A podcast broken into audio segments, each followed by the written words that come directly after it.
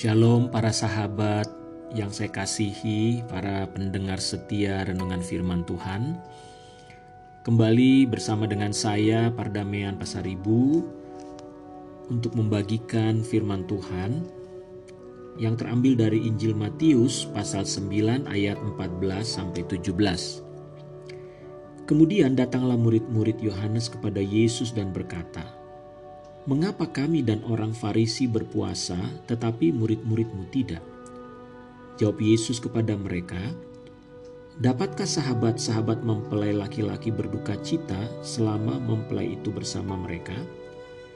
Tetapi waktunya akan datang mempelai itu diambil dari mereka, dan pada waktu itulah mereka akan berpuasa.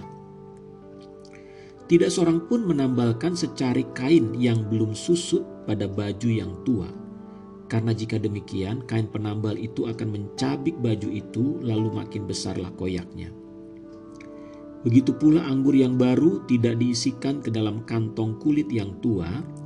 Karena jika demikian, kantong itu akan koyak sehingga anggur itu terbuang dan kantong itu pun hancur.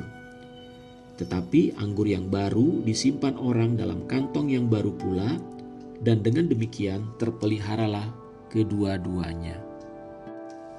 Para sahabat yang dikasihi oleh Tuhan, Yesus datang ke dalam dunia ini membawa berbagai pembaharuan. Pembaharuan terhadap tradisi dan sistem agama Yahudi, dan juga tentunya pembaharuan terhadap pemahaman kita tentang iman kepada Tuhan. Termasuk apa yang Yesus lakukan adalah pembaharuan terhadap kebiasaan-kebiasaan yang dilakukan oleh orang-orang Yahudi pada waktu itu, khususnya dalam bagaimana cara mereka menjalankan ibadah, seperti berpuasa. Walaupun Yesus tidak menghapuskan hukum Taurat yang diajarkan oleh Musa, namun Yesus memberikan pemahaman yang baru serta penerapan yang baru berdasarkan hukum kasih karunia. Itulah sebabnya mengapa orang-orang Yahudi pada waktu itu seringkali merasa bahwa Yesus ini menentang hukum Taurat. Padahal Yesus tidak menentang hukum Taurat. Justru sebaliknya, Yesus sedang mengajarkan dengan cara yang benar, yang berbeda tentunya dari apa yang diajarkan oleh para ahli Taurat pada waktu itu. Dalam penjelasannya, Yesus mengatakan bahwa baju yang tua bila ditambal dengan kain yang baru, maka kain yang baru akan mencabik baju tua tersebut. Ini menjelaskan kepada kita mengapa hal-hal yang baru itu seringkali dianggap sebagai perusak tradisi lama. Makanya orang-orang yang ingin membawa pembaruan seringkali ditentang oleh para pemegang tradisi lama, para tua-tua, orang-orang yang menganggap bahwa tradisi yang ada pada mereka itu sudah yang terbaik dan harus dipertahankan dengan cara yang sama, dengan melakukan hal-hal yang sama. Sebaliknya, jikalau ada usulan atau gagasan yang baru, maka seringkali itu dianggap sebagai pembuat kerusakan terhadap sistem yang ada. Makanya banyak anak-anak muda atau orang-orang yang membawa pembaruan seringkali merasa frustrasi ketika niat mereka untuk membawa pembaruan itu seperti gagal karena ditentang oleh para senior. Nah, jadi bagaimana pembaruan itu akan dilakukan kalau para senior, para pemegang tradisi menentangnya? Lalu Yesus menjelaskan bahwa anggur baru harus dimasukkan ke dalam kantong anggur yang baru pula. Karena jika anggur baru dimasukkan ke dalam kantong anggur yang lama, maka kantong anggur yang lama tersebut akan hancur dan akibatnya anggur akan terbuang percuma. Apa yang Yesus ingin jelaskan di sini adalah bahwa kantong anggur yang lama itu biasanya kantong anggurnya sudah mengeras. Jadi kita tahu bahwa kantong anggur itu terbuat dari bahannya dari kulit. Nah, makin lama kantong anggur tersebut akan menjadi keras sehingga kantong anggur tersebut menjadi gampang retak-retak dan mudah untuk robek. Maka ketika dimasukkan lagi anggur yang baru, maka besar kemungkinan kantong anggur tersebut akan robek dan akhirnya anggur yang baru tersebut akan terbuang percuma. Apakah kantong anggur yang lama ini? Ini bicara tentang paradigma cara berpikir dari orang-orang yang memegang tradisi yang lama. Jadi tradisi yang lama sudah sedemikian tertanam dalam pikiran orang-orang lama dan itu begitu kuat menguasai diri mereka. Mereka menganggap bahwa itulah yang paling baik dan yang paling benar. Sehingga kalau kita berusaha memasukkan ide-ide yang baru atau pengetahuan yang baru, cara yang baru, sistem yang baru, maka bagi mereka itu sesuatu yang tidak bisa atau sulit untuk diterima. Jangan heran mereka selalu menentangnya. Jadi bagaimana untuk mengatasinya? Yesus berkata, kantong anggur yang lama harus diganti dulu dengan kantong anggur yang baru. Baru kantong anggur yang baru itu diisi dengan anggur yang baru.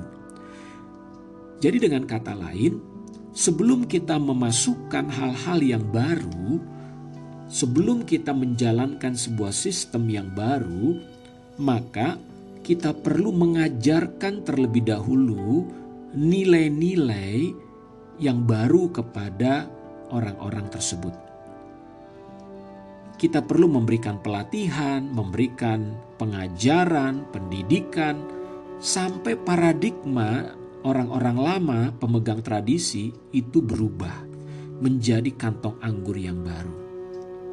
Dan itulah yang Yesus lakukan. Dia mengajarkan hal-hal yang baru, dia mengajarkan nilai-nilai yang baru di dalam kerajaan sorga. Memang tetap saja ada orang yang menentang. Namun pembaharuan yang Yesus lakukan adalah lebih banyak dia mengajar dan mengajar dan mengajar. Tentu, tentu saja Yesus juga melakukan mujizat demi mujizat. Dan terakhir adalah ketika Yesus mati di atas kayu salib. Dan dia menjelaskan melalui kematiannya lah, maka dosa umat manusia dapat diampuni. Dosa manusia dapat ditebus, bukan lagi dengan darah binatang, tetapi dengan darahnya sendiri. Bapak, Ibu, Saudara yang dikasihi oleh Tuhan.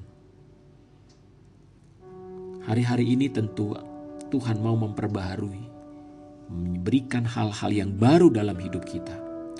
Namun, apakah kita bersedia untuk merubah paradigma kita? Apakah kita bersedia merubah cara berpikir kita untuk menerima hal-hal yang baru dari Tuhan? Kadang tradisi sudah tidak lagi sesuai. Bahkan seringkali tradisi-tradisi yang ada sudah tidak relevan lagi dengan kehidupan pada masa kini.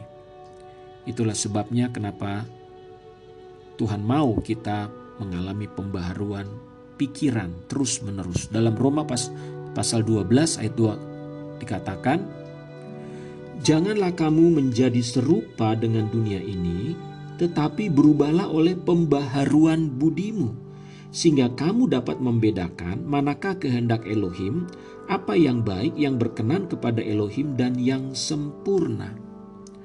Saudara, kata pembaharuan budi artinya pembaharuan mental, pembaharuan cara berpikir, pembaharuan di dalam eh, paradigma kita. Tuhan mau paradigma kita, akal budi kita terus-menerus diperbaharui seperti yang Tuhan inginkan. Kenapa? Karena Tuhan ingin memberikan hal-hal yang baru, memberikan kepada kita cara-cara yang baru di dalam kehidupan ini untuk kita memuliakan Tuhan. Jadi Bapak, Ibu, Saudara, para sahabat yang dikasihi oleh Tuhan, menghadapi dunia yang berubah dengan cepat, maka membutuhkan kemampuan kita untuk berubah di dalam cara kita berpikir, di dalam paradigma kita.